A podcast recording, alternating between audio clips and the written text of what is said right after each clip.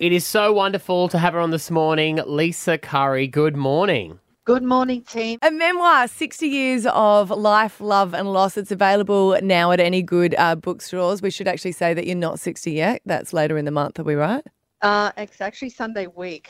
You know, 30 years ago, when you, you know, in your prime, anyone that was 60 was like a dinosaur. and now I'm it. Yeah, and you're like, no, it's not actually that old. No, It's that's, that it's the new 40. it's the new 40, exactly.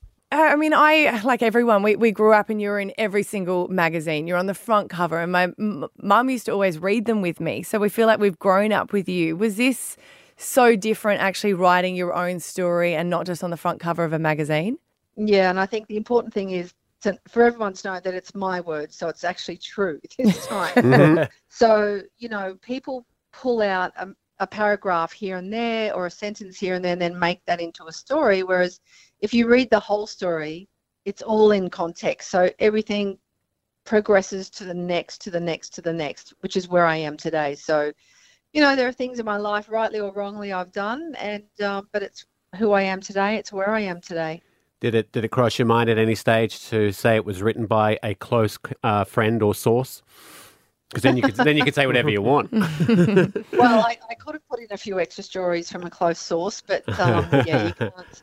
You know, you can't write everything. I've had, uh, you know, a long career, obviously, and the book, to be honest, could have been a five-book series. There's a lot of things that have gone into it that could have been expanded on, but you know, you can't tell everything. So You say that they're your words, so sometimes with your own story, other people are involved in it, and I'm sure there's a lot in there about um, your ex-husband Grant.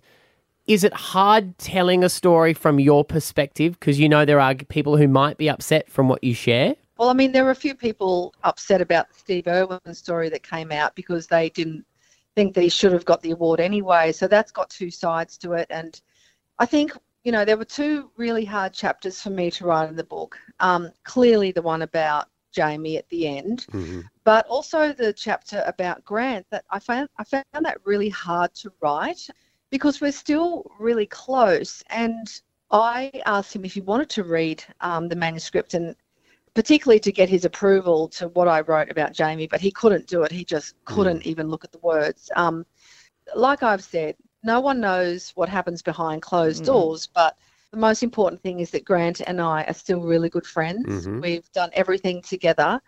And, you know, even now we still do events together, Christmas, birthdays, everything. And I just, you know, I just don't sleep with him. So It's like any other marriage. Yeah. Your husband's very thankful. So, yeah, yeah. Well, I guess with that then, because you are, you know, you're in a relationship now and you're very ha- happy, obviously. But Yeah. when you're writing these stories down, you're obviously looking from an outside perspective, even though you were in it. Was there at any points where you th- wished, oh, I wish I didn't do that, or I shouldn't have done that, or I could have been better there? Yes, you do. Um, th- there were a few stories where we think, oh, should we write that? Should we name that person? Should we not put that in there? What's the consequences of this story? And you know, there's there's a few in there that we took out. Um, Which You know, to protect other people. Yeah, exactly. Well, the one where I had marijuana cookies. Um, So, you didn't put that in the book? No. no, we took that out. Was that at the Olympics or something? Now, was now we want to hear what's happened. No, no, it was, it was just a, a funny incident that happened. It was Wow. nothing. The process of writing the book itself was, it was actually really good, but it came at a really bad time to write the book because it was, you know, very close after my daughter passing. So it was, um, to be honest, I, I wouldn't have done it if the publishers didn't push me because I couldn't do it. I couldn't function. I actually read my book for an audio book as well. Oh, wow. And that was really hard. Like reading a book is one thing, but reading it out loud is completely different. So you hear my voice, you hear the excitement, the enthusiasm, you hear the sadness and the fear, you hear everything. And well, in the middle of the book and the end of the book, um, I couldn't even read out a sentence. I was going from comma to comma and having to breathe all the way through it. It was it was a really awful experience to have to do that. But in saying that, um, I've had so many people contact me, other parents going through the same thing, who have said, it's really helped their children and it's put their children on the road to recovery because of what Jaimi went through. So Yeah. people are understanding that these issues that people have, whether it's eating disorders or addictions, they may not think too much about it in the early years, and as they get older, they think, "Oh no, you know, I've got another day; it won't hurt me." But it actually can kill you. Yeah. It can kill you. There are some people who get through it. There are some people who struggle with it every single day, and then there are people like Jaimi who just couldn't face another day and couldn't get through it. there, there's part of your oh, sorry there are part sorry lisa um there are part of your books where i found it really hard when you were talking about from your perspective from someone who suffered um, eating disorders and abuse um, quite badly in the past where i guess i always know my experience but i never sort of knew it from my mum's point of view and then reading yours like what you're actually saying is like how much it does help other people. And I'm so incredibly sorry for your loss of Jaimi. And you sharing your story really, really, I know you said a lot of people have contacted you, but it makes it having a conversation about it where I feel like so many of these are behind closed doors, like you say.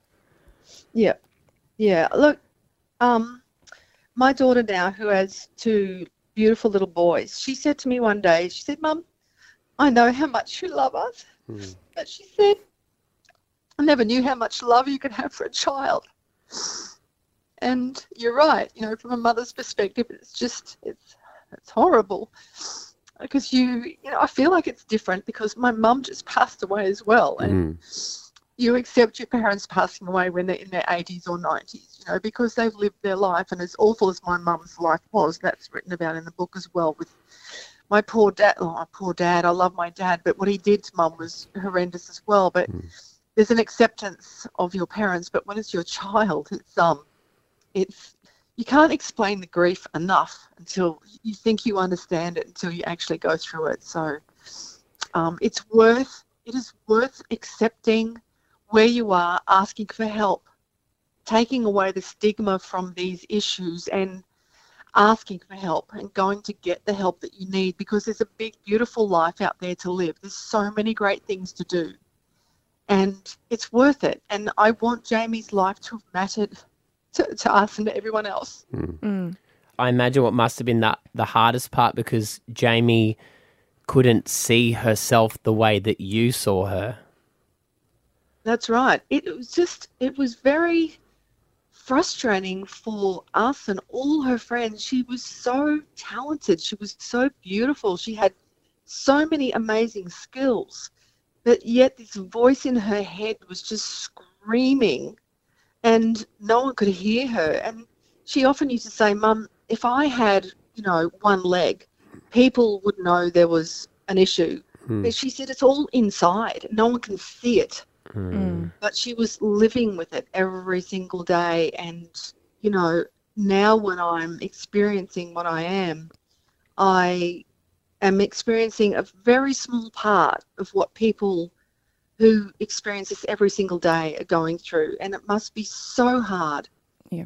how are you going abby mm-hmm. Oh no, I'm really good. I honestly, I, I have come. I, I I'm very healthy now, and I've faced my demons. But just hearing your story and you know talking about it at the buffet, I just go, I get there, and I just, I, no, no matter how much you love someone, you know, and how much you were there, you know, for her, I just I can understand that struggle and that frustration and that constant showing love and want someone to be, you know, healthy again. So I just, yeah, I really just I feel it's amazing how well you have shared, Lisa. We were um we were loving when we got your voicemail actually because it says Granny Lisa. yeah big granny because it sounds old but i'm not no, exactly. How many grandchildren do you have now? two, and there's one about to pop any day. Wow. So, as long as uh, you know, as much as I'm doing all of these PR, you know, for my book, I'm also on standby for Morgan and her baby to drop everything and go down and be with her at the hospital. Well, not too much on standby. We just got your voicemail. that could have been the hospital, Lisa. I know, I know, but this is very exciting. So, baby number three is about to about to drop. So are you are you grandma? Are you nanny? Are you what? To, I'm Granny. Granny, Oh, Granny, Granny. Granny, You Granny Lisa. Oh, Granny. Granny. I love it. Now, the book it does have um, obviously a lot of the struggles that you have been through, but your life is so incredible as well, and your achievements in the uh, sporting arena are just incredible. Were they fun to write about and going back on those times? Yeah, they were really great to write about, and it, you know, it. If I could do, if I could have my whole career over again, I would start it tomorrow. I had so much fun. I loved every moment of it. I loved all the hard work. I loved that black line. I loved the thrill of competing and the pressure that came with it. Um, although towards the end of it started to, you know, started to get to me. But I'd been there a long time, and then I went into another sport for 20 years, and but you know, working with the prime minister for for eight years, most people don't even know that. Most people don't even know my business life, um, and you know what I've done. So it's all documented in there, and at least now it's in black and white. I don't have to re, um, rely on my menopausal brain. Just give people the book. Because as you were saying earlier when we were talking to you, you said about um, Steve Irwin, how he had to get asked to withdraw his nomination for Australian of the Year. Back in 2004. um, you were part of the board on, on who was making the decision. Is that correct? yeah, I was chairman. I was chairman for eight years. Wow. And you and you said say in your book that you regret that. Now I do. Mm. At the time, it was the right decision because it was. Look, to be honest, I don't think he was putting his son in danger. No parent would. Grant t- took all of our children out on, you know, surfboards, riding in the surf, and people might think that's irresponsible, but he knew what he was doing. Mm. Yeah. Um, he was This is when he was holding he was holding his baby uh, Robert in his arm as he was had a crocodile, and people thought it was too too dangerous. Well, it was it was quite irresponsible, but he Yeah. felt comfortable doing it. He knows the animals, but you know, it's in hindsight, you know, it's kind of it wasn't it wasn't a good um, piece of footage to watch Well, because yeah. you can see the danger. In Yeah, it was incredibly uncomfortable, and Well, it went well. It went viral all over the world. I think if it had happened in this day and age, he wouldn't have recovered from it. Probably not. Yeah. But you know, it was a decision that we had to make at the time, and we made it, and we moved on. Hmm. And um, Steve Waugh was the Australian of the Year, and he was fabulous. You know, and and I can liken it to coming. You know, I can liken it to coming second in a race and first was disqualified because they were on drugs or touched incorrectly. Mm. You know, you are the winner on the day, so take the win and move on. Lisa, I feel like I could sit here and talk to you for like seven hours, but then You've- you'd have no book to sell. It'd all be on the air. And plus, you've got to be on standby for the grandkids, so Yeah. we probably should let you go. oh, you're wonderful. Thank you so much for chatting.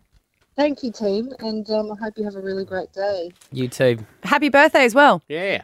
Oh yes, thank you so much. Uh, So I have a baby coming, an anniver- a wedding anniversary, and a birthday. Wow. Hopefully one week. Oh, wow. Someone's getting presents. Woohoo. Thanks, Lisa. Thanks so much, guys. Bye. All right, check out the book, Lisa, a memoir, 60 Years of Life, Love and Loss. It is available now at all good bookstores.